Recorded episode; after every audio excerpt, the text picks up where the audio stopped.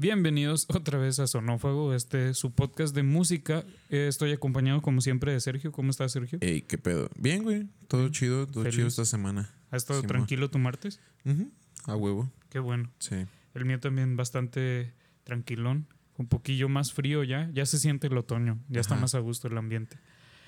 Y pues sí, vamos a empezar como siempre con esta sección de noticias. Ya saben, este es su podcast de música sin pretensiones. Eh, nos pueden escuchar cada martes. O esa es en teoría la idea. Quién sabe si eventualmente nos atrasamos y se mueve a otro día. Sí lo vamos a lograr, güey. Yo también Seguro. creo. y la primera noticia vuelve a ser de Kanye West. Volvemos al Donda. Tal vez volvamos muchas ocasiones más a lo largo de este año. Posiblemente, ya es como un fenómeno mercadológico incluso, güey. De hecho, estaba viendo hace rato en la tarde un video de en YouTube que hablaba de cómo Donda en realidad era una obra maestra, pero duraba 40 minutos el, el video, entonces Ajá. no lo vi. Pero en los comentarios un güey decía, es que Donda es todo un, un experimento sociológico Verga, y güey. económico y por eso está bien chido y la chingada y yo. Hay muchos sé, mamadores, carnal. güey, de eso. Ajá. Pero sí, lo que sí es que había mucha gente diciendo que posiblemente envejezca chido, cosa que no sé porque no lo he vuelto a escuchar desde la vez que hablamos de él, pero después veremos. Mm, Yo creo que sí, güey. ¿Quién sabe? Pero, Pero no todo. No. O sea, ajá. ciertas canciones en específico. Y aparte, bueno, deja tú, el- luego lo vemos. Sí, sí, sí. La, la noticia como tal es que Kanye decidió remover la parte donde sale Chris Brown en la canción New Again. Eh, sí, este es otro de los cambios que supongo que tuvo que hacer eventualmente, ¿no? Sí, güey, pero no sé, no entiendo, güey. O sea, ¿y dónde sacó eso? O sea, ¿eso ya está disponible en alguna plataforma? Sí, según yo, se actualizó solo en el, en el disco que Ah, tenemos ya. todos en nuestras plataformas de streaming, porque ya ahorita ya, nadie ya. compra el disco físico, ¿verdad? Si alguien lo compró, todavía tiene esa versión, ¿no? Pa- ¿Qué posiblemente. tal si se vuelve una versión Pero de ¿sí colección? lo, güey? puedes, ¿sí lo puedes comprar físico? No sé. Yo Puedes sé. comprarlo digital, Ajá. eso sí. Y si lo compras digital ya guardas todo el archivo y ahí lo tienes. No, pero sí se va actualizando, ¿no? No. Bueno, no sé, la neta no sé. No, Desconozco. creo que no. Probablemente va a estar en YouTube. Ujú. Sí, eso siempre, eso siempre es. Bueno, quién sabe, con Kanye es medio. Como tiene sus cosas ahí de. Es de hacker, derechos con. No, no, no es hacker, pero tiene un equipo muy grande y cuando estaba lo de Tidal y así, habían muchas canciones que no Mm, podías escuchar de. Jay-Z y Kanye. Ahorita no sé si ya las, ya las estén como más light. Ya sé, eso está bien cagapalos, güey. Ya no me Sí. acordaba de ese entonces. Sí, era bien cagazón, güey. Pero pues sí, otro, otro de los cambios que hemos tenido desde agosto a principios de octubre, seguimos hablando del Donda, ¿verdad? Sí. Pero, A ver cuán- hasta cuándo llegamos. ajá. Eh, La historia sigue, sigue. Simón. Y la siguiente noticia está interesante. Es de David Bowie. Descansa en paz. Descansa en paz el señorón. Y pues tiene por ahí un álbum escondido que está guardado desde 2001 y ya va a salir. Se llama Toy. Nombre bien chingón, ¿no? Eh, Supongo. El, eh, sí, va a tener algunas cosas regrabadas de Bowie y algunos mixes y lo que sea. La neta, me gusta la idea porque al final es David Bowie y si se extraña su música, pero también sé que el Black Star fue como el cierre perfecto y Sí. no sé qué tan buena idea es como otro producto más, ¿sabes? Además, güey, siempre está esta, esta cosa de que si no salió en su momento es porque Bowie no lo quiso, ¿no? Ajá, posiblemente no tenía como los lineamientos o lo que sea, que él tu- porque tuvo diferentes facetas y Sí. diferentes tipos de música y lo que sea. Pero de todos modos, todo lo que sacaba tenía mm, una calidad Sí. buena, güey. Eso es lo que no me gusta nunca de todo lo que sale este Después, pues mortem. Sí, tienen ahí cosillas que no me agrada estar escuchando. Siento que te metes en la intimidad del- de la gente, güey. Ujú. Que- que es como un negocio a huevo, ¿no? Es lo mismo que los reissues a ratos de que Sí, güey. ya nada más querer sacar como el lado B que alguna vez grabamos sin una guitarra nada más o cosas así. Aunque pueden salir joyitas, no lo dudo. Sí. Pero en principio no me agrada la idea. Sí, a mí, a mí me, me causa medio igual, pero posiblemente sí lo vaya a escuchar porque Sí. tiene un ratote también que no he escuchado algo de Bowie y se antoja. Y la siguiente noticia es de Britney Spears. Por fin están resolviéndose ya muchas cosas de todo este esta batalla que ha tenido con su padre, con Jamie Spears. Y por fin se suspendió la. ¿Cómo se dice en español? Que era como la. La tutela, la, tutela, de que tenía este señor sobre la artista pop, la princesa del pop, después de 13 años. Verga, güey. Te, te motiva, te pone de buenas esta noticia, que por fin Britney ya no vaya a parecer loquita, ya Sí, nada más vaya a estarlo. sí, o sea, precisamente esa es la cuestión, ¿no? O sea, que a fin de cuentas Britney ya quedó bien loca, la verga. Entonces, este, ya todo, todos esos pedos, yo creo que ya están difíciles de sanar, a pesar de que ya haya sido suspendida esta tutela, güey. Sí. Van a seguir ahí esos pedos mentales, güey. Sí, de hecho, hace poco, eh, ya ves que hablábamos de lo del el documental que iban a hacer en Netflix Así de es. Britney versus Spears. ¿Ya lo viste, güey? No, pero escuché a alguien hablar de él y diciendo, diciendo cómo era muy obvio que Netflix también quería beber de todo esto, porque era muy temprano para hablar cosas nuevas y era como más bien como una recopilación de toda la información, pero de una forma muy morbosa. Y siento que eso es lo que está pasando ahorita, pero es parte de todo esto de el, el nivel de fama y el, el caso tan particular que es lo de Britney, ¿no? Simón. Estaría interesante escuchar nueva música de Britney. Sí. A ver si se muestra un poco de esa postutelación en Sí. su música. Quién sabe. La neta sí estaría chido y ver si. Porque al final Britney, obviamente, como era muy chiquita y era una estrella del pop y obedecía mucho más bien a los productores que Así trabajaban es. con ella y todo eso. De todos modos, pues tenía cierta voz, ¿no? O sea, era, era alguien. Entonces estaría chido ver como un resurgimiento de esa, de esa persona, que lo veo muy difícil, Sí. pero a ver. O, yo siento que si saca algo nuevo, güey, van a ser como un homólogo de sus pinturas, güey. Si llegaste a ver sus vez. pinturas de florecitas, No. están cagadísimas, güey. Si alguien no las ha visto, se los recomiendo, de verdad. Están muy cagadas. Es el arte de Britney. Ok. Y la siguiente noticia es sobre Grimes. Y es que sacó una nueva canción que se llama Love. Y esto en respuesta a toda la invasión hacia su persona, a la mala prensa, al odio por internet, al acoso de los paparazzis. Y pues todo esto después de su quiebre con Elon Musk. De hecho, no sé si viste, también fue bastante comentado en Twitter y muy memeable que incluso la morra salió a la calle de repente con un libro de Karl Marx, Marx y estaba leyéndolo así en, en la calle como si fuese, no sé, Harry Potter, ¿no? este, pero sí, esta, esta artista está como queriendo verse ahora como completamente separada de todo ese mundo del morbo y Ujú. y del también del de esta economía como tan capitalista y tan culera y Sí, todo man. eso está buscando como separarse de digo todavía según yo todavía no es oficial la, la ruptura como tal pero ojalá pronto lo sea y ojalá Grimes pueda ser feliz y empiece Sí, a hacer man. música chida. Hay que escuchar esa rola. sí estaría bien escucharla fíjate Uh, la hubiéramos escuchado antes de empezar es buena idea Hay varias cosas que debimos escuchar antes de empezar. Sí, tal vez.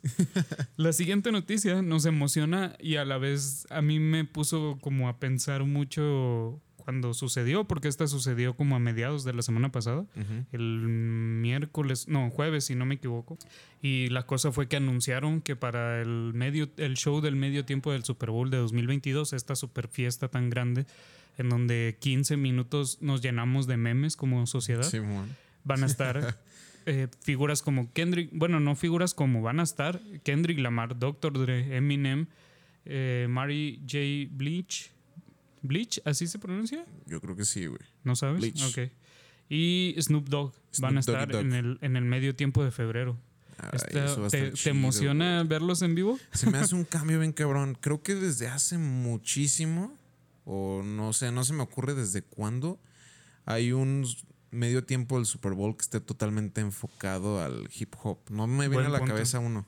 Pues el, el entre comillas que podríamos decir es el de los Black Eyed Peas. Es lo más cercano, creo yo. Sí, sí, que, que eso también tiene un poco de distancia con el hip hop como Sí, tal. sí, sí. Sí, sí, sí. Pero eso sí me, me, me gusta, güey. Está interesante.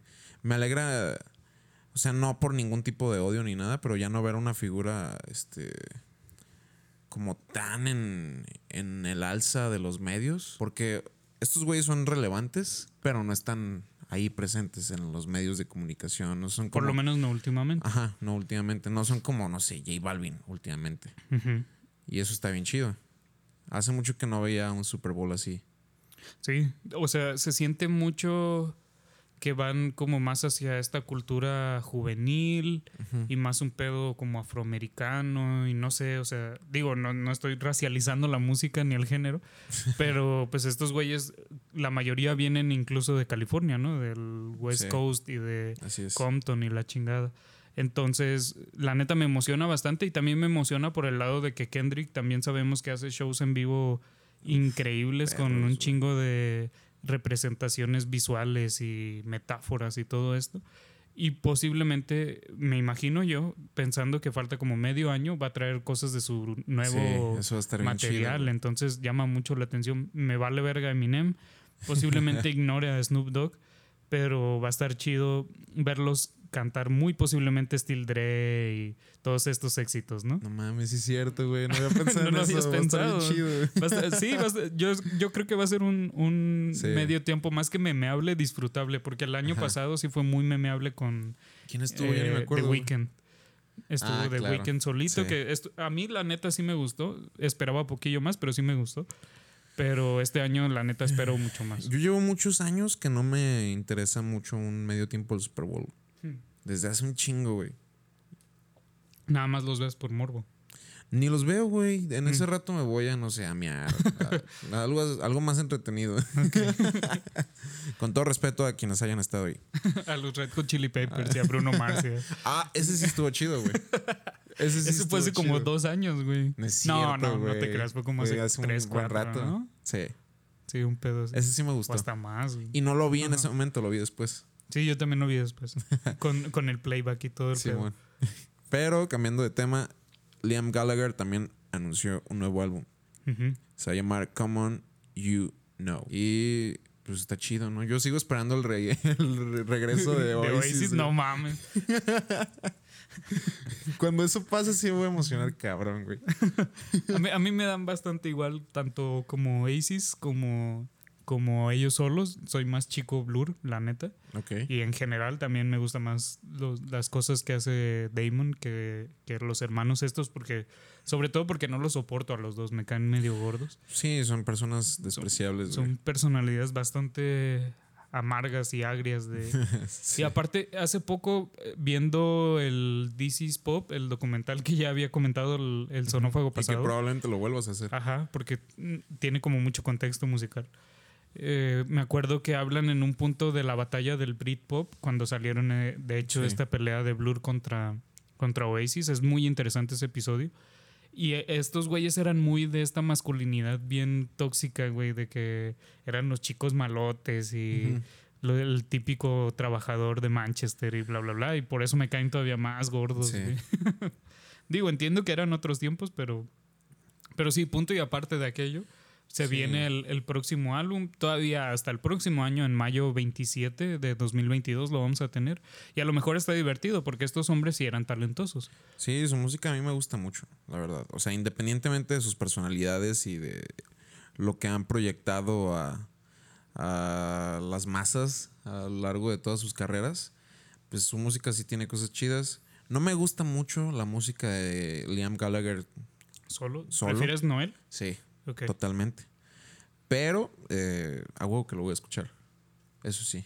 Sí, yo también, por muy que me caigan gordos, no me emociona la idea, pero posiblemente lo vaya a escuchar. Simón. y ya si la gente está diciendo que está más chido, posiblemente lo escuche con más ganas, ¿no? A huevo. Y la siguiente noticia es un poco. es alentadora, porque nos dice que Glastonbury va a regresar en 2022 y se anunció como a la persona que va a ser, o una de las personas, quién sabe si vayan a meter más headliners, y es Billie, nadie, nada más y nada menos que Billie Eilish, esta artista que tiene, creo que ahorita tiene 19 años, si no estoy mal. Simón. Entonces, wow. Esto, esto está muy chido. Independientemente de que ninguno, tal vez ninguno de los que estamos escuchando esto o, y nosotros vayamos a ir a, a Glastonbury, pues igual ahí van a estar los videos en YouTube y siempre son muy buenos, güey. Claro.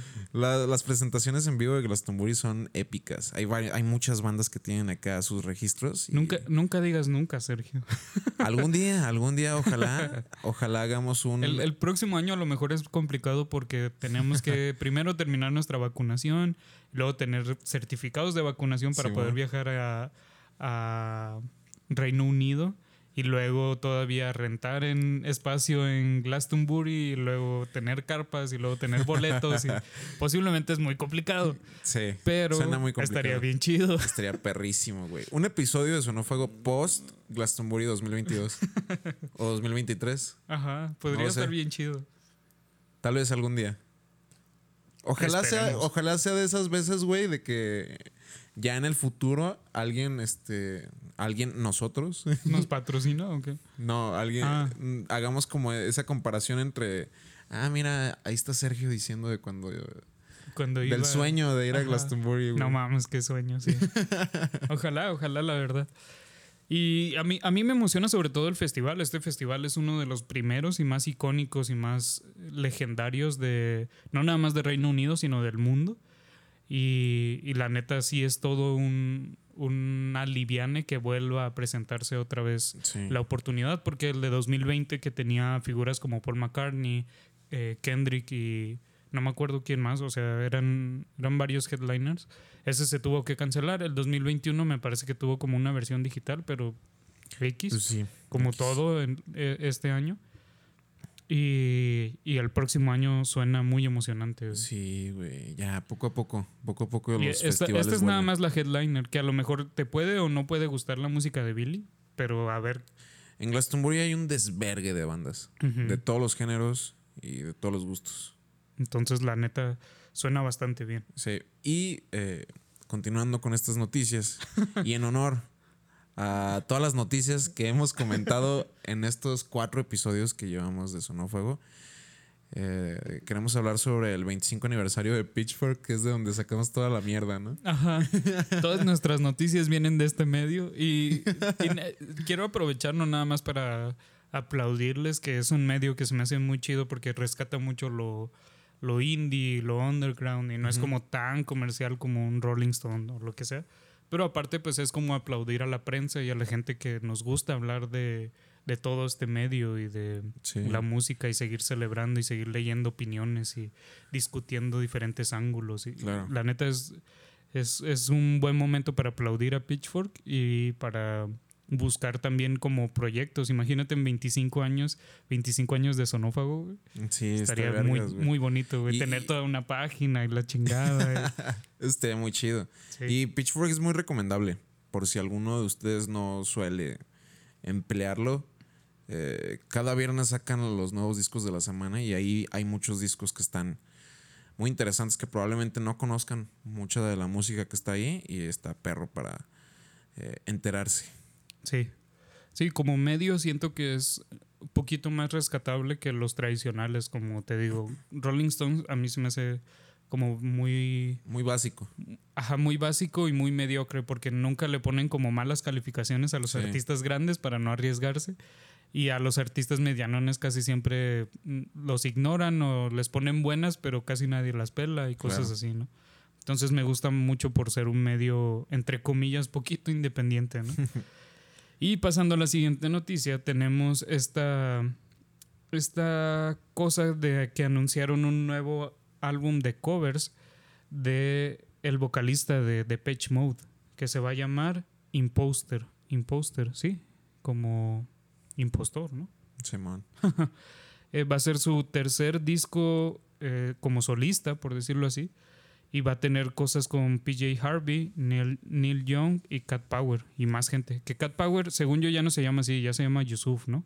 Porque se convirtió al, al islamismo y así. Y según yo, ya se había cambiado de nombre. nombre. Ajá.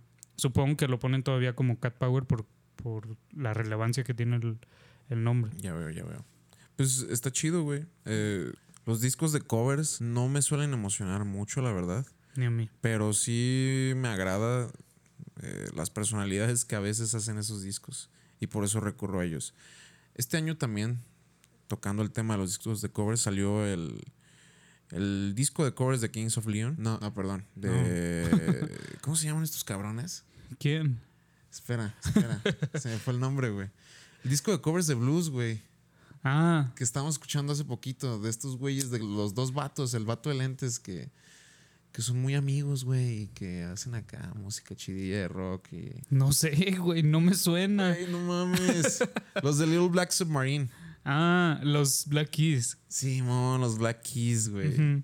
Una disculpa. Pero no son de lentes. O sea, uno usa lentes, el Ajá, baterista. El Sí, vato de sí, lentes. Más me acuerdo de ese güey. El otro es un güero X. Pero una disculpa. Deberíamos hablar de ese disco, ese es el punto. Ese disco es muy bu- bueno, es chido. eh, relativamente bueno. Es muy de las raíces y volver a, a todo esto. Pero sí, hay que, hay que hablarlo algún día. Está bien hecho porque va, va siguiendo un estilo. Más que irse por el lado de eh, voy a sacar todas estas rolas de una banda que me gusta. Más, más bien hace este ejercicio de, de remarcar un estilo de música. Y eso está bien vergas. Sí, Ojalá todos los discos de covers fueran así. ojalá. Yo creo los únicos discos de covers que yo puedo aplaudir mucho son los de Johnny Cash. Los que Mm. hizo ya con Rick Rubin, que eran Sí. mucho cover de rola rockera y de donde salió Hort y todas estas rolas que dejaron ya legado, ¿no? Simón, y está es, chido. es la voz mismo, de. Johnny, la voz de Johnny acá ya toda aguardientosa y Simón, está bueno. sí. Y la siguiente noticia ha de emocionar a muchos. Y es A mí me que emociona. Adele ya anunció el lanzamiento de un sencillo para el 15 de octubre, en 10 días, a partir de hoy, martes 5 de octubre. Sí, todavía la próxima semana no va a estar el, el disco, pero dentro de dos sonófagos posiblemente hablemos de, Sí, de que la nueva rola de Adele. Y esto viene de una campaña de la que yo no tenía conocimiento, pero tú me estabas hablando hace poquito, Sí, de que se viene ya el próximo disco, se viene el 30. sí. Después del bonito 19, el increíble 21, el super matador 25 y todo esto, por fin viene el 30, ¿no? Sí, va a estar muy perro. Eh, escuché por ahí, me lo dijo una amiga, Ajá. que probablemente, y que esa amiga sabe que estoy hablando de ella, probablemente si está escuchando esto, que va a salir en diciembre. Quién sabe, no sé. Pero ojalá, ojalá llegue pronto para hablar de eso aquí. Y pues a huevo que emociona porque hace mucho que no había música de Adele. Desde 2015. En 2015 sale el Simón. 25. y ese disco incluso se lleva varios Grammys, que los Grammys nos valen verga aquí, pero de todos modos, eh, sí, fue, fue muy premiado y muy relevante y muy chido. Posiblemente usted escucha, haya escuchado alguna rola de él y haya llorado bajo esa increíble voz. Y pues sí, el- en- dentro de dos sonófagos nos vemos hablando otra vez de. Adele. Y pues sí, eso. Sí, y la última noticia fue algo que pasó hoy, de hecho, hace, hace ratito. Bueno, de hecho, la anterior también fue hoy que, que se Sí. anunció el, el teaser de esta canción. Pero la de hoy, la, bueno, la siguiente noticia más bien, fue este video que soltaron ya de la canción de Tiny con Bad Bunny, Julieta Venegas, una combinación que no nos esperábamos para nada, pero que está muy chida. ¿Te Sí. gustó? Sí, excepto por la parte de Julieta Venegas. Porque la parte de Julieta Venegas se me hace muy X, güey. Muy típica de Julieta Muy Venegas. Julieta, sí. es que cómo haces no sonar a, a Julieta como Julieta. güey? Sí, bueno, hasta, Siento que está muy difícil. hasta este ritmo de reggaetón, güey, no lo sueltan totalmente hasta, Hasta cuando ya entra Bad Bunny. Ajá. Porque no se puede. ¿Cómo vergas vas a poner un, un ritmo de reggaetón con la voz de Julieta de, hecho, Venegas? de hecho, se me hizo muy cagado escucharla. O sea, porque en sus versos dice algo como entrégate a mí, papi, o una cosa así. O sea, Sí. algo. Es una letra muy de reggaetón. Y escucharla a ella cantar algo así fue como, señora, ¿qué está diciendo? Sí, es, es como si tu mamá la vieras perreando un día de repente, ¿no? No es tan grande. No, más bien, Julieta no es tan grande. Ya, ya, ya. pero no sé, fue, fue muy raro, muy... No me lo esperaba, pero la neta lo agradecí. El- los versos de Bad Bunny me gustaron mucho y se me hizo disfrutable la rola. Incluso una de mis hermanas me decía de que, ah, esa rola va a estar chida para salir a bailar y bla, bla, bla. Ok. Y vemos. Probablemente lo esté, sí, pero no la parte de Julieta. no. Yo creo que esa es la que no van a poner, güey. Ajá. Esa es con la que te van a avisar de que Ajá, si estás en el baño, mejor ve saliendo porque ya ahí viene, ahora sí, ya se va a soltar. A huevo. Y sí, con eso, con eso terminamos las, las noticias de esta semana y pasamos a, a la música que escuchamos como con más atención ahora. Sí, Y tú empiezas, Sergio. Yo tú nos traes un disco de Iron Maiden. así es. No sabía si hablar de este disco, güey, porque como que no lo terminaba de escuchar bien nunca, güey. Lo ponía y dejaba de prestarle atención. Estoy hablando del Senjutsu que acaba de salir de este año. También después de seis años de que Iron Maiden no sacaba nueva música. ¿Seis años? Seis años. No desde el Book of Souls. Souls. Desde ese disco no había nada de música de Maiden. Y pues yo cuando lo escuché por primera vez iba con la misma impresión con la que escuché el último disco de Ozzy Osbourne, güey. Mm. O sea, de que, ah, no mames, ya están muy viejitos para esto, güey. Y así. No me gustó nada. De hecho, recuerdo haberte dicho que se me hacía un disco muy culero. Sí, sí, yo te preguntaba porque tampoco soy ultra fan. Ajá. Entonces era como, a lo mejor si está bueno lo puedo escuchar, pero ya que me dijiste tú, la neta no está tan chido, ¿para qué me meto ahí, no? Sin embargo, güey, hoy vengo con otra ¿Ya opinión. creció en ti? Sí. Ok. Después de eso sí, después de haberlo escuchado como seis veces. No es algo por lo que voy a pasar yo. Además, dura una hora con 21 minutos. 21 minutos. Así o sea, que, Está muy en contra de algo que escucharía yo. sí. Yo, yo sí soy muy fan de Maiden. De, sobre todo de las primeras etapas de Maiden, Claro. obviamente. Pero por eso tenía, me sentía con el compromiso de escucharlo y de escucharlo con atención, güey. Mm. Y por eso no lo había tocado desde el primer episodio porque no lo había escuchado con, con total atención. Esto es porque las dos primeras rolas, güey, que Ajá. son Senjutsu y Estratego, no me terminan de gustar hasta la fecha. Que la primera dura ocho minutos y medio. Pero eso es normal, eso es normal con Maiden. A lo mejor yo no estoy tan en contexto, pero de todos modos, una rola que no te, la, no te termina de cuajar y que no te gusta, Sí. si todavía dura ocho minutos, es como, a la verga. Sí, y ahora estoy seguro de esa, sí estoy seguro que no me agrada, güey. Ya la escuché varias veces. Pero, Y- y, y la, la cosa también es que está dividido en dos discos, ¿no? Simón, como De todos modos- su lado A y su lado B. ¿Y si lo, si lo escuchaste como en ese sentido o lo escuchaste como de corrido? La neta, no noto muchas diferencias. Ok, eh, porque a fin de cuentas yo lo veo con una misma unidad. O sea, sí, sí entiendo el por qué lo hicieron así. Porque sí hay un propósito. Pero, eh, o sea, es una mamada, güey. O sea, ok. no es relevante, yo creo. Pero bueno, el punto es que este disco no me termina de encantar porque es muy un disco muy único para Mm. Maiden, güey. Que es muy contrario a, la- a lo que han hecho muchas bandas de, este, de esta índole, güey, medio metaleronas, de replicar lo mismo que ya habían hecho miles de veces, ¿no? Y Iron Maiden no hizo eso. Iron Maiden sí tiene una propuesta algo novedosa, no del todo, pero sí un poco. Y eso es lo que me chocaba a mí bien cabrón. Como decía con estas dos primeras canciones que tienen como un ritmo más doom. No sé si estás familiarizado con ese término. No. Y es como más este más lento, güey. Más bajo. O sea, las notas son más graves. Ajá. Y están en- así como a un ritmo muy lento, tocando muy lento, güey. Ok. Y con la voz también bien lenta y más grave, haciendo la voz acá más pesada. Ok. Entonces, eso está chido, güey, en diversas bandas, pero viniendo de Maiden, como que no, güey. O sea, cuando lo escuché las primeras veces, insisto, en que dije, güey, ya están viejitos, güey, ya no pueden ni tocar. ya, no, ya, no, ya no le sirven las manos bien. Simón. Pero, Qué culero. una vez que pasé ese límite poniéndole atención, porque las primeras veces lo pasé sin ponerle nada de atención, güey, nada más lo Ajá. dejaba de fondo, ya me di cuenta que estaba con el Maiden de siempre un poco más experimental, simplemente. Más maduro también. Sí. Pues ya cuántos años más, tienen, ¿no? Muchísimo más.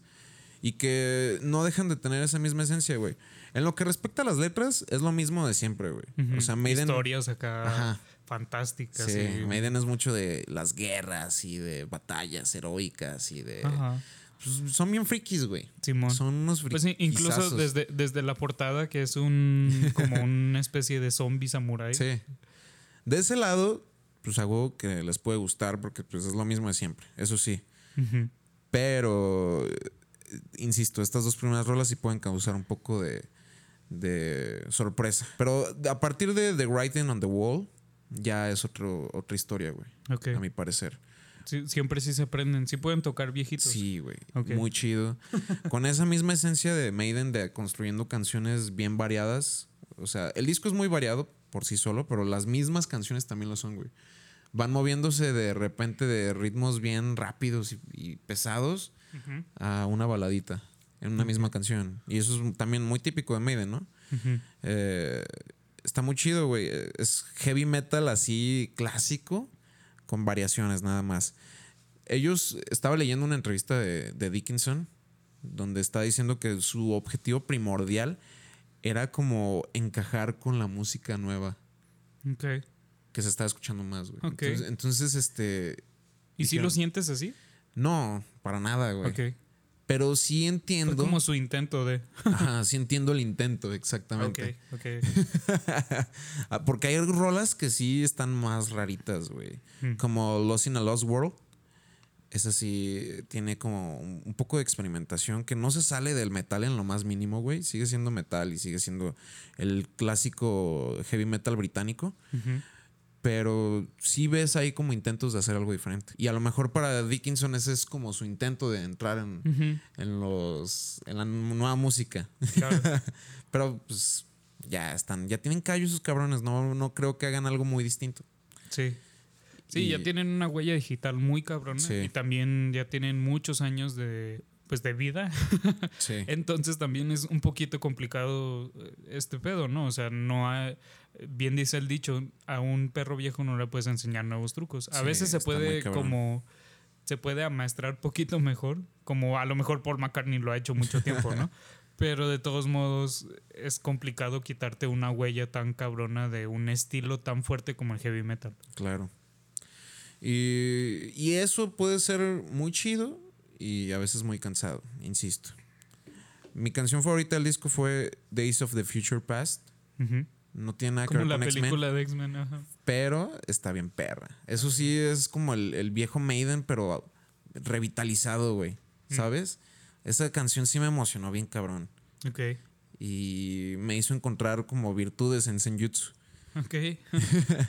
Y, y cuando llegamos a la segunda parte del disco, que como está dividido, ya nos encontramos con algo mucho más, este, también experimental, pero en, en un sentido más como nacional, regional. Porque acá ya hay intentos de meter en, en el heavy metal de Maiden como diversos, este, diversas impresiones de música de diferentes lugares. Como en Dead of the Celts, este, música noruega, música regional noruega, como integrada en esta dinámica del heavy metal. Y está interesante.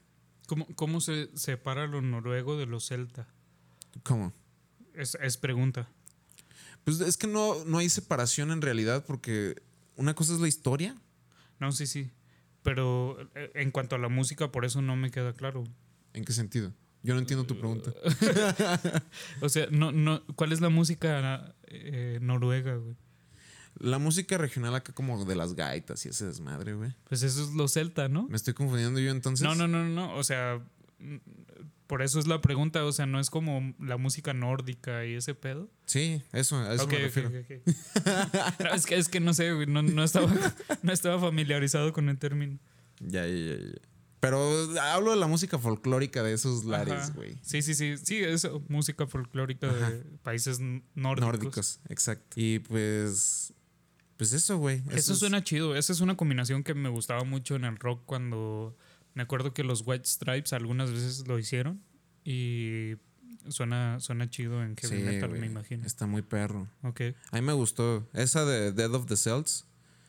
Muerte de los celtas, por eso te preguntaba también, güey. Sí, güey. Pero es que el título va más por la historia de la, Claro. de la sí, rola. por eso se, me fue el pedo. Pero pues sí, o sea, eso es el disco. Si a alguien le interesa, escúchelo. De seguro no se va a decepcionar.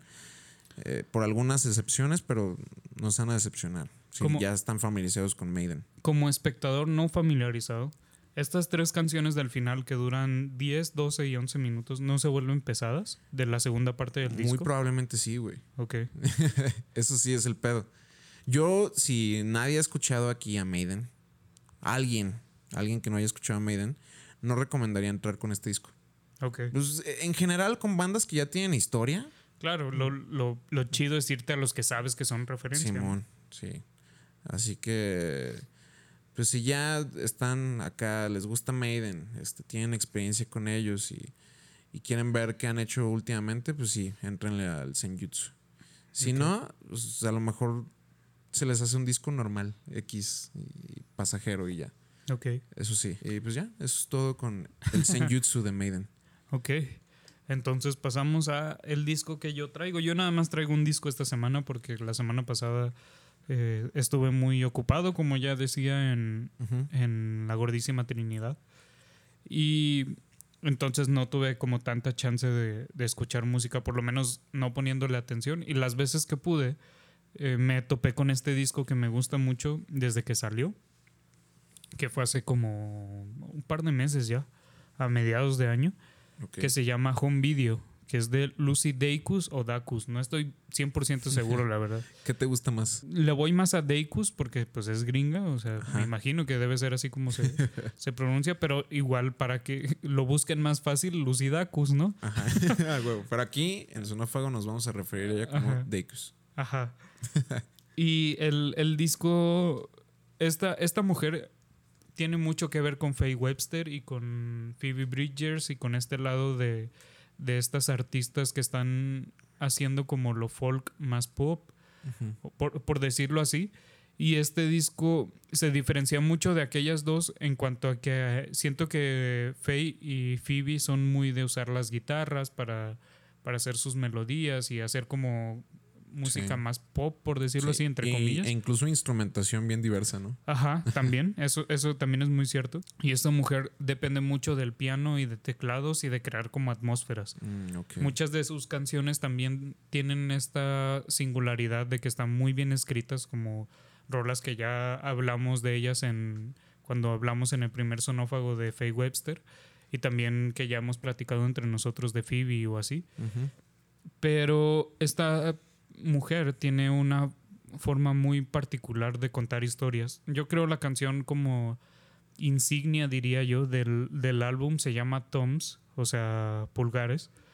Y habla, toda la canción es una historia y te va contando cómo alguien a quien ella quiere, que a lo que entiendo es como una mujer, no estoy 100% seguro, pero más o menos eso, ese contexto entiendo yo, le llama a su papá que no la había visto desde que está en kinder y le dice que la quiere ver, que quiere reunirse y entonces lleva a, a Lucy o al personaje que sea Lucy que habla en primera persona y ve como esta otra persona se está muriendo por dentro mientras está viendo a su papá y su papá está siendo un pendejo porque fue un papá que nunca estuvo en el crecimiento de la persona. Papá ¿no? ausente. Ajá, un papá ausente. Y entonces en una parte incluso describe cómo siente que la, la morra está deshaciéndole las, los muslos de que la está apretando de, de que no puede estar con esta persona, pero sigue fingiendo la sonrisa, ¿no? Y la parte de. Toms, de pulgares, se refiere a que quien es Lucy eh, o el personaje que genera Lucy se imagina matando, aplastándole los ojos al papá porque de, del coraje que le da ver que la persona que ella quiere tiene los ojos de ese, ese padre ausente. Y es, es- y y, ajá, siento que siento que con eso puedo pintar más o menos cómo es el disco. No todo es tan oscuro, pero son letras muy oscuras para, para el tipo de género, porque muchas son con pianito Sí. y, y órganos como más, eh, ¿cómo decirlo? Como más ambientales pero a veces se pone muy denso, otras veces es más suave. Eh, Estos artistas que son como medio folk, indie, este, pop y esas combinaciones, güey, como que sí son muy de clavarse en ellos, güey. Claro. O sea, la música es- obviamente aporta muchísimo y es interesante por sí misma, pero lo, lo verdaderamente interesante de estos, este, estas artistas es que te clavas bien cabrón con las letras, güey. Claro. Sí, este, este es yo creo lo, lo que más me late y lo que más me, me llama la atención de este disco, que al final es una persona que posiblemente no hubiese escuchado jamás y no hubiese sido compita de Phoebe, porque Ajá. Phoebe en algún punto dijo de que tuiteó una cosa de que, ah, Lucy ya sacó por fin su disco y bla, bla, bla. Y me fui como a buscar reseñas y esas cosas y vi que mucha gente sí estaba diciendo como, ah, esto está bien perro.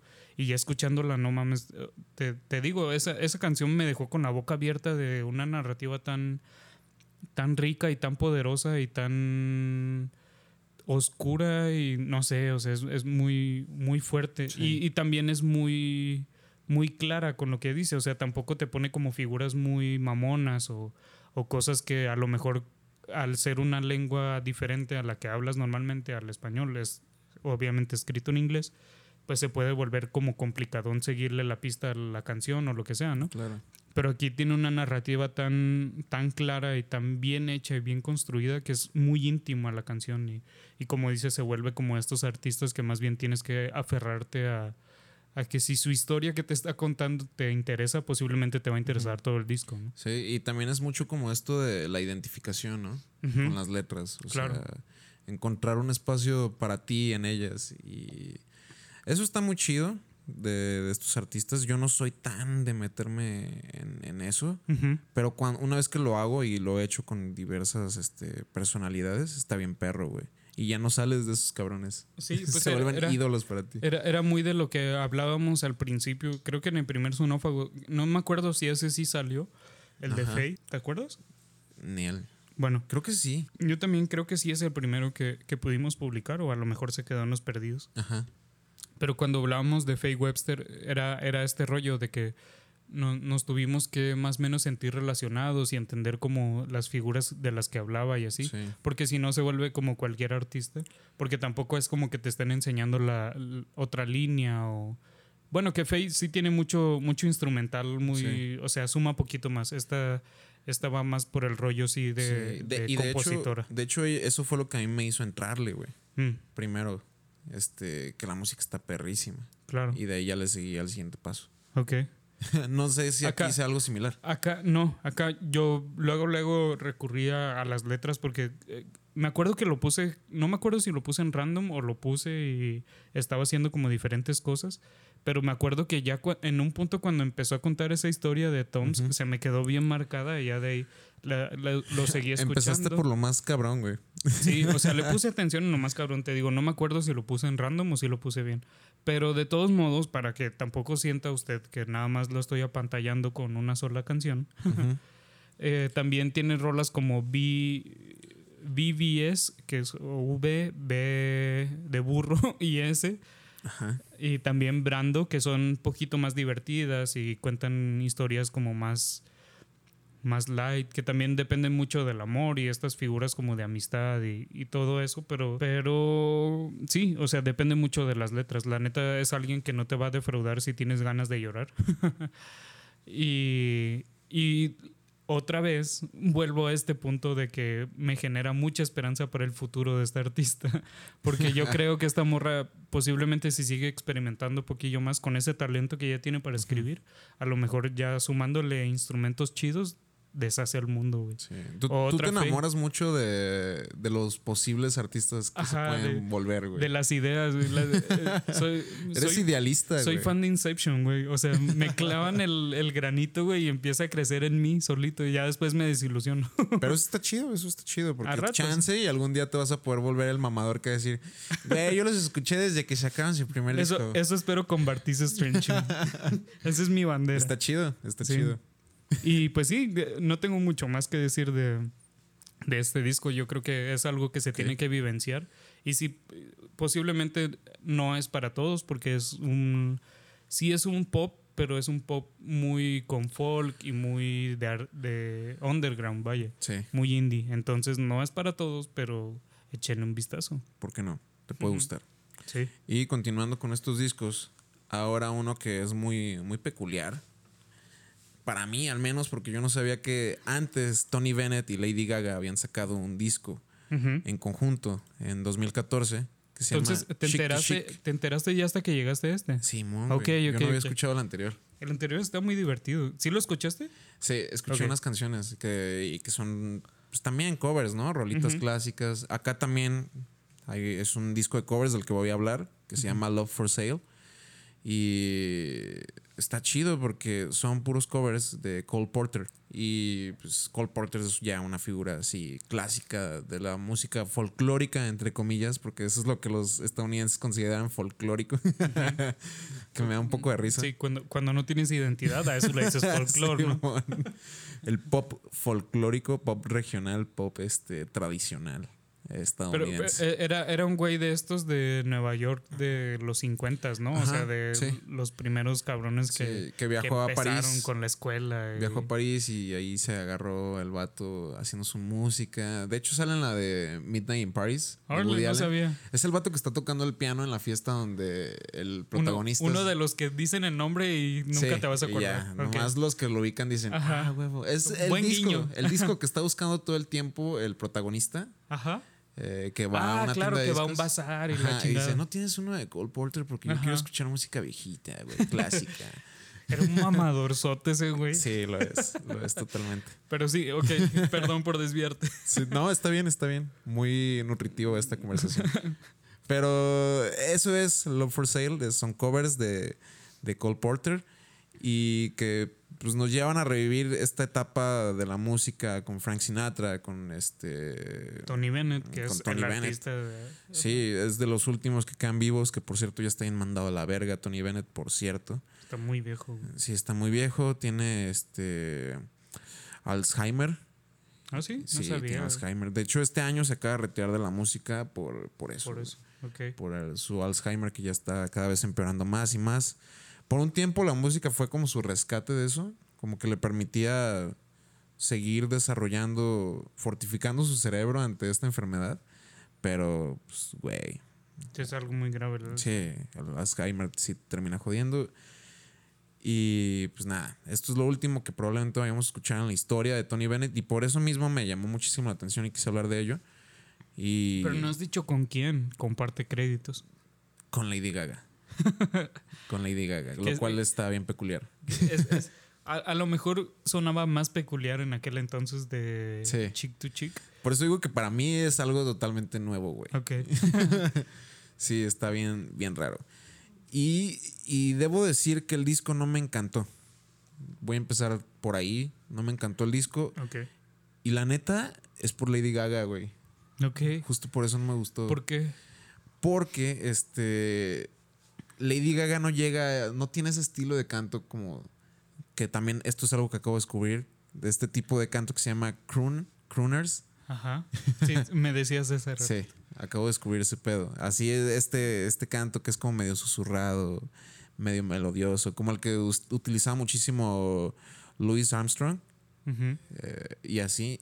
Y yo no soy mucho de comparar la música que estoy escuchando con otro, con otros referentes. Ujú.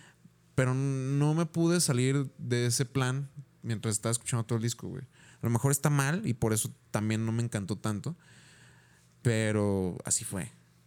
Y como es un disco de dueto, me fui en putiza al Ella en Luis, Ok. que es un pinche clasicazo y que es un, un. Ese sí es un referente bien cabrón de lo que es el.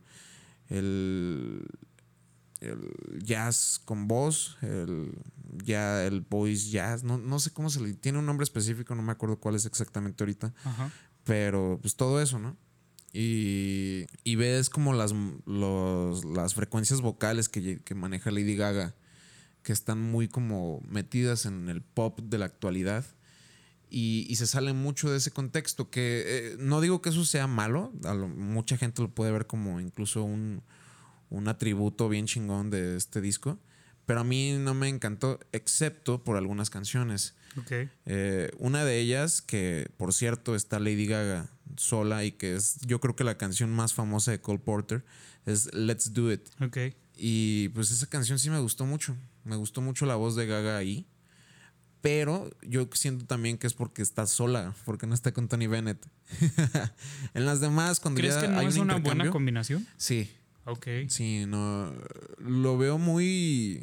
Qué raro, güey. Porque me acuerdo cuando salió Chick to Chick, mucha gente estaba aplaudiendo ese pedo de que no mames, jamás me hubiese imaginado a Tony Bennett y a. Lady Gaga y de todos modos suenan relativamente bien. Pero también no he escuchado este. O sea, eso fue hace, Sí. yo creo, como unos 7, 8 años, güey, ya. Sí, sí, fue hace buen rato. güey. Y, y te digo, o sea, las canciones están chidas. Este, obviamente son canciones que ya muchos de nosotros conocemos. Si no así profundamente, sí las conocemos porque pues están por ahí, están por todos lados, en películas y demás. Eh, I Got You Under My Skin es otra que también es de las más famosas. Y, y esa sí me gustó, me gustó esa fusión de voces. Pero no sé, como que la voz de Lady Gaga a veces se va mucho a, a esta elevación de tonos. Muy teatral. Muy teatral. Sí. Y ahí como que la pierdo, güey. Ahí es cuando digo, oh, no sé. Pero son momentos muy precisos, ¿sabes? Ok. Como, como pequeñas interpretaciones de cada rola. En general, este, se me hace un disco bien interesante, pero te digo, no me termina de gustar por eso. Simplemente por eso. Ok. No desprestigio para nada la voz de Lady Gaga, que no mames, es una genialidad. Y en su música personal, este, me parece muy chingona. Ujú. Que insisto que no en toda, pero Ajá. eso ya es tema de otro día. Pero, pues sí, o sea, está interesante. Sí lo recomiendo, eh, recomiendo escucharlo. Más que nada para revivir estas canciones de una forma diferente, novedosa, porque a fin de cuentas la música se lo lleva todo, güey. Y Mm. eso es lo más chido del disco. El jazz. El Claro. jazz que hay, de- hay detrás de esas voces está genial. No, y aparte, hablando de personas como Tony Bennett y Ajá. Lady Gaga, posiblemente se llenaron de los músicos más cabrones y sí, sin pedos Sí. así. Y si lo vemos por ese lado, es un gran disco. Así que, pues sí, eso es todo sobre Love for Sale de Tony Bennett y Lady Gaga. Ok. ok, ok. Y pasamos entonces a esta parte en donde se supone que hablamos de música viejita o que no está nueva por lo menos. Y esta vez sí nos fuimos bastante atrás. Yo me fui 20 años atrás, tú te fuiste Sí. todavía más Sí, atrás. me Ahorita ya, ya la hablaremos de, ajá, ya hablaremos de, de las dos cosas muy particulares que traes. Pero yo me fui al 2000, al principio de, de este milenio, cuando Radiohead nos sorprendía con Key Day, después de haber hecho esta joya que es el OK Computer, que eventualmente vamos a hablar Ajá. de él.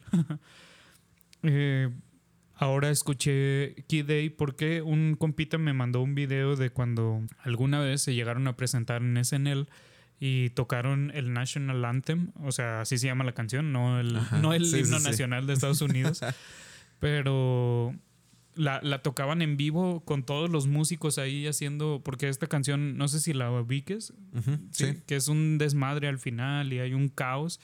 Ah, pues eso lo hicieron en vivo acá con los trompetistas haciendo un montón de ruidos y Verga, jugando con, chido, con los sí, con los instrumentos de aire y, y luego el Tom York haciendo sus bailes estos que parece que le están dando un ataque. fue, fue- fue bastante chido ver el video y entonces dije, no mames, necesito escuchar esto hoy otra vez para, para alivianarme. Y vaya joya, o sea, posiblemente no hay palabras y posiblemente lo que pueda sumar yo ya lo ha dicho otra persona porque este disco ha sido muy alabado y muy Sí. aplaudido y es una de las obras maestras que tuvo el principio del milenio y que tiene Radiohead. Pero si no le ha tocado escuchar esta, esta obra maestra, hágalo por favor, porque Sí. wow, desde el principio nos muestran esta versión bien diferente a lo que nos estaban dando tres discos atrás Radiohead y va evolucionando y tiene unas cosas ahí raras y luego tiene la rola favorita de Tom York que se supone que es la de How to Disappear Completely. Eh, yo no sabía, pero se supone que es su rola favorita. Supongo que por lo super emo que es, porque es una rola muy triste y muy... Este disco está muy para matarse, güey, en general, ¿no? No sé, güey, porque es muy raro. Y siento que hay otros discos de Radiohead Más como más depresivos, ajá. Ok. Pero, pero esa rola en especial tiene una. Esa, esa idea muy cabrona de no sé si estoy aquí, o sea, Sí. eh, no, no sé qué es lo que está pasando, y no sé, o sea, es, es como muy de, de una penumbra y es muy particular la canción. Sí lo es. Pero también tiene otras rolas como Idiotech o Optimistic o Morning Bell o... O sea, to- todo es una joya. La neta es una cosa muy bonita que nada más dura 47 minutos. Otro don para Ajá, ti. ajá. 11, 11 cancioncitas muy sabrosas, muy divertidas y muy, muy bailables también. Bueno, o sea, dentro de Radiohead, pues como puedas bailar. Concuerdo que es de los discos o el disco con mayor este, propuesta musical de Radiohead, güey. Y eso es lo que, lo que más me gusta de Key Day. No soy tanto de Key Day. Yo soy más del OK Computer totalmente. Pero si te pones a escuchar el Key Day, sí vas a escuchar cosas musicales bien interesantes, güey.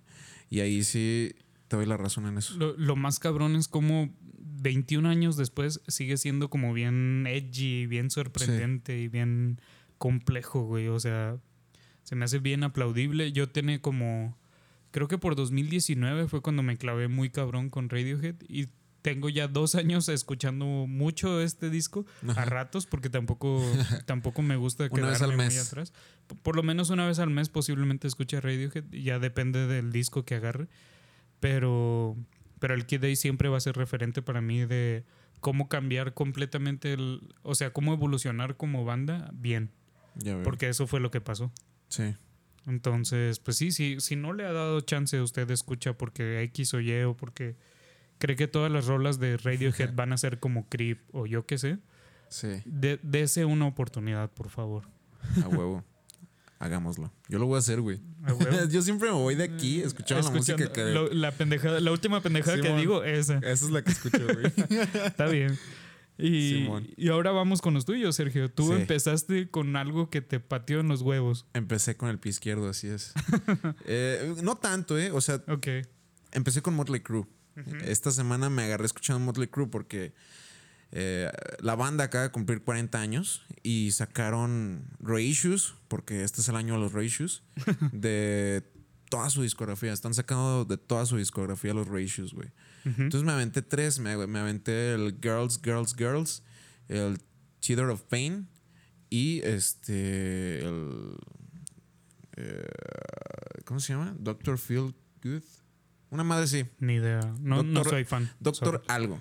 Ok. Si les gusta Marley Cruz, saben de cuál estoy hablando. Y perdón si les molesta que no me acuerde el nombre.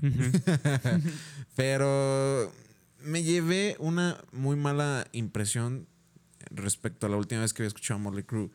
Porque antes me había enfocado demasiado en la música como tal. Y en este momento yo elegí para hablar eh, sobre esta experiencia, el Theater of Pain, porque creo que es lo menos eh, choqueante que tuve con el encuentro con Motley Crue. hubieras escogido lo más, güey. no, no quiero, no quiero tirar mierda nada más. bueno, buen punto. Voy a tirar un poco porque escuché el Girls, Girls, Girls y Güey, eso sí es una barbaridad. Es el disco de los discos más misóginos que he escuchado en mi vida, güey. Y no era consciente antes, nada más lo ponía y decía, ah, huevo, Motley Crue, pinche banda. También, también eh, hemos crecido mucho como sociedad. Yo me acuerdo también que me gustaba mucho el. No me acuerdo cómo se llama. Creo que es Highway to Hell, el disco de ACDC, que trae Highway to Hell. Y también tiene rolas acá súper misóginas y de la verga. Y hace relativamente poco, hace como unos 3, 4 meses lo estaba escuchando otra vez. Y me acuerdo que fue como, ah, no mames, esto sí está bien de la verga. sí, güey. Pero pues, eso este, era otra sociedad. Lo, el rock en general, los estereotipos que ha dejado el rock a través de la historia son muy, este, pues muy patriarcales, demasiado machistas y... Como toda la sociedad. Sí, como muchas cosas en la sociedad, sin duda. Y yo creo que Motley Crue es de los representantes de eso. pues ellos fueron los creadores de esa perspectiva de, del rockstar, ¿no? Del rockstar que se mandaba a la verga y que, estaba cogiendo todo el tiempo. Y usando drogas para vivir. Sí, sí. Digo, posiblemente a, a, lo mejor les ha tocado, le ha tocado a usted escucha como a mí pero Motley Crue era como esta banda que es muy de género, entonces a, menos que estés en ese mundo del sí, del metal y el rock y todo esto viejito, posiblemente no los habían escuchado hasta que salió la película hace me parece unos dos, tres años. Sí, no fue hace mucho. La, la película The Dirt, de, que es, sobre, sobre la banda y sobre el principio. Y, y que habla mucho de cómo abusaban de, de un montón de sustancias y de que las morras les valían madre y eran, eran personas muy particulares. Y me acuerdo que en ese entonces eh, a mí me sorprendió bastante que los los güeyes de la banda así como que aplaudían ese pedo. Claro, güey. Están orgullosos de ese Ajá, desmadre, Están orgullosos de lo que hicieron en Y sus mucha años. gente, y eso es lo malo, güey. Mucha lo- gente lo ve bien guía, y dice, a huevo, güey, yo quiero ser así. Eso es lo culero. Y pues, pues no, no, no te digo que no seas así, solamente enfócalo hacia otros lugares. Mándate a la verga, pero no seas un misógino de mierda. Simplemente eso. y asume las consecuencias si lo vas Sí, a hacer. Totalmente.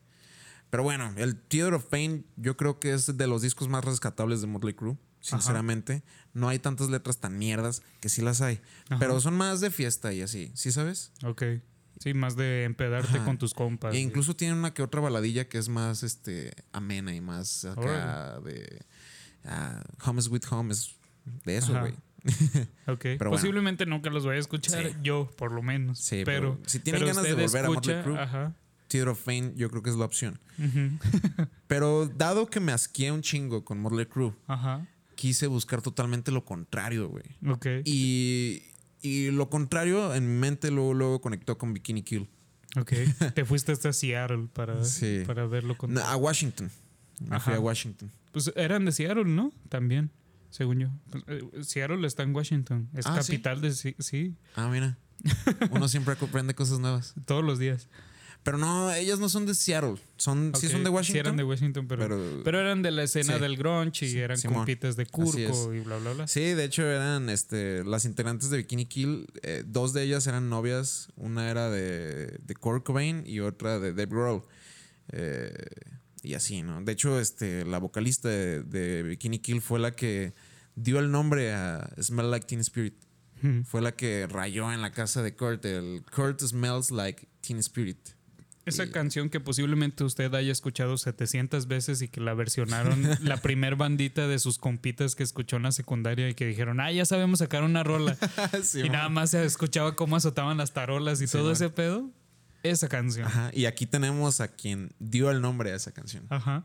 Eh, pues Bikini Kill es de esas banditas que no empezaron con la intención de ser una banda porque pues, eran un grupo de tres morras que dijeron, güey, hay que hacer una revista donde compartamos este, teoría feminista. Órale, qué chido. Y todo esto como parte de un movimiento que, que se llamó Riot Girl. Sí, que ya eh, hay muchas bandas relevantes y Exacto. Curco los aplaudía mucho. Sí, y usted, estaba un poco involucrado pues, por lo mismo. Ajá, posiblemente si se mete a, a informarse, salga más informada de lo que podamos decirle Claro, nosotros. totalmente. San Google. Pero, pero es una época muy bonita dentro de la música y dentro de la cultura porque frente Sí. a cómo eran las cosas estaban levantando personas a decir que no estaba A chido. huevo. Y, y precisamente hablamos de, de personas totalmente diferentes a esta situación de Motley Crue, que, que está bien chingón. O sea, hacían punk, empezando por ahí, que el punk, como, como siempre lo hemos mencionado, pues es el, el- el género perfecto para, Para quejarse. para quejarse de algo. y eso está bien verga. Y pues Pussy Wipe eh, fue su primer disco. Y pues fue un disco tan determinante, güey, porque tiene un mensaje bien claro y es este hablar de género, simplemente, hablar de teoría de género. Ok. Cada canción eh, toca diferentes este, cosas sobre, sobre el género, pero lo hacen de una manera muy amena, güey, con un chingo de actitud, con un poco de también de esta rebeldía que tiene el, el punk por sí mismo. Y, y es una combinación de esos elementos que, que queda muy bien, que queda bien chido y que tiene una propuesta de punk bien interesante, güey. Incluso las, las dos últimas canciones del Pussy Wipe, eh, que son este, Starfish y For, For Tommy Ray, son hasta experimentales, güey. Ok. Que no tanto, o sea, en nuestra actualidad no las veríamos así, pero para ese entonces sí me parecen. Eh, porque tienen este entrecruce entre el, el- el punk estadounidense que se estaba formando en los noventas con el post-punk clásico inglés, ¿no? Entonces hay cosas muy valiosas en el disco, güey. También, también, digo, no sé, no lo has escuchado, pero me imagino que también tenían ciertas referencias del grunge y todo eso, ¿no? Pues si eran, si estaban tan cercanas a. a, a estas personalidades tan fuertes Sí. del- de la música. Eso se fue desarrollando ya con el Ah, ok, tiempo. O sea, aquí como estamos en el primer disco que salió en el 93, si mal no recuerdo, Sí. eh, pues todavía no estaban tan... Como que apenas acababan de formar esa esencia musical inicial. Y que sí, estaba se, únicamente- se atuvieron a lo que conocían. y- Sí. Ok, ok. Y como la intención, te digo, inicialmente fue nada más sacar un disco donde tocaran temas de género y se quejaran de la pinche sociedad, pues este. Ese fue el, el motivo principal y no se metieron tanto en el lado compositivo, propositivo, que como digo, sí lo lograron, pero no era la intención. Ok. Sí, más adelante lo, lo hacen y está chido. Está chido atestiguar todo ese recorrido que tuvo la banda. No duró muchos años. Creo que se disolvió en el 98. Ok. Desde el 92 al 98. Esa fue la vida de, de Bikini Kill, pero eh, es una banda, yo creo, referente para el punk eh, estadounidense. Y si no los conocían, escúchenlos, escúchenlas, en vez de escuchar a, a Motley Crue. por favor, eso, eso por favor. Pero también me llama bastante la atención que esto sí es como un punk más dentro del género, entre comillas, hablando de la duración de las canciones, ¿no? Son canciones Claro. que duran un minuto, dos minutos y medio así. Simón, que güey. son de estallar y decirte Esto es el en tu cara el tal. mensaje Esto y gritar. punk así puro, güey. Sí, sí, sí, sí, eso, eso me late, me, me llama. Simón. Que de todos modos, el disco que, que- del que hablabas la semana pasada también lo escuché y fui fan, sí me Ah, gustó. el de What- Goat Girl. Ajá, Simón. sí, me, me gustó bastante, pero, pero también, o sea, sí, es, sí se ve que es una evolución ya del punk. Claro. Y esto sí suena más Sí. como al punk, ese que te gritaba en la cara que estás de la verga si no entiendes, ¿sabes? Y está bien vergo porque incluso la misma voz de la vocalista de Bikini Kill te lo dice, güey. O sea, estas variaciones vocales, de repente estar gritando, después de repente estar haciendo melodías y luego irte a, a chillidos y la verga. Es la pinche locura del punk. Claro. No, y es, y es lo. cre- Creo que desde el lado contrastatario de la música está súper chido. O sea, es, es- es lo que después terminó generando muchos más géneros Sí. por estar gritando las cosas que, que no están bien en la sociedad. Claro, muchas bandas de punk son influencias para un verguero de géneros. Claro. De todos los tipos y valoremos más el punk. Yo siempre hablo de una banda de punk, güey. Siempre. Qué bueno. la gente te ha de visualizar acá con picos en la cabeza. güey. y me ven y todo lo contrario. güey. Ajá. Pero Y con tu gorrita diario de los Riders. Ah, huevo. Que por cierto le está yendo bien a los Raiders, pero eso es tema para otra ocasión. Eso es tema para otro programa. güey. No va a haber nunca un programa de música aquí. Digo, de, de deportes. A lo mejor podemos hacer deportes, no, de música en deportes o una cosa así. Un especial. vemos, vemos. un especial. Ajá. Sí, por- hablando de, eh, ya damos por cerrado, entre comillas, este episodio. Le damos muchas gracias por habernos acompañado y por estar aquí. Les recordamos que este jueves hay diagrama de Ben y vamos a hablar de, bueno, van a hablar ustedes de crímenes y así. Así que, es. que- que fue un episodio bastante particular. Y el domingo vamos a tener la gordísima Trinidad, que va a ser de un tema aleatorio, como siempre, porque ahí nunca nos preparamos, pero ya nos quieren y no saben apreciar, ¿no? Gracias. Y le anticipamos que el próximo episodio, como, ser, como va a ser el quinto episodio, vamos a traer algún especial. Todavía no sabemos de qué, Ajá. pero posiblemente no va a tener como este formato de siempre. A lo mejor podemos meter las noticias al principio, nada más como para, que, para dar contexto o lo que sea. Y no pues, sí. desactualizarnos, pero sí, vamos Ajá. a hablar de algo en específico, algo de, de nuestro interés, la neta, porque, Esa, esa idea estaba chida, pero vemos si lo hacemos de eso o de otra cosa. sí, man, ya, ya lo veremos. Escúchenos la siguiente semana y pues yo fui Sergio. Yo fui Yorkam y muchas gracias. Gracias. Hasta Bye. luego.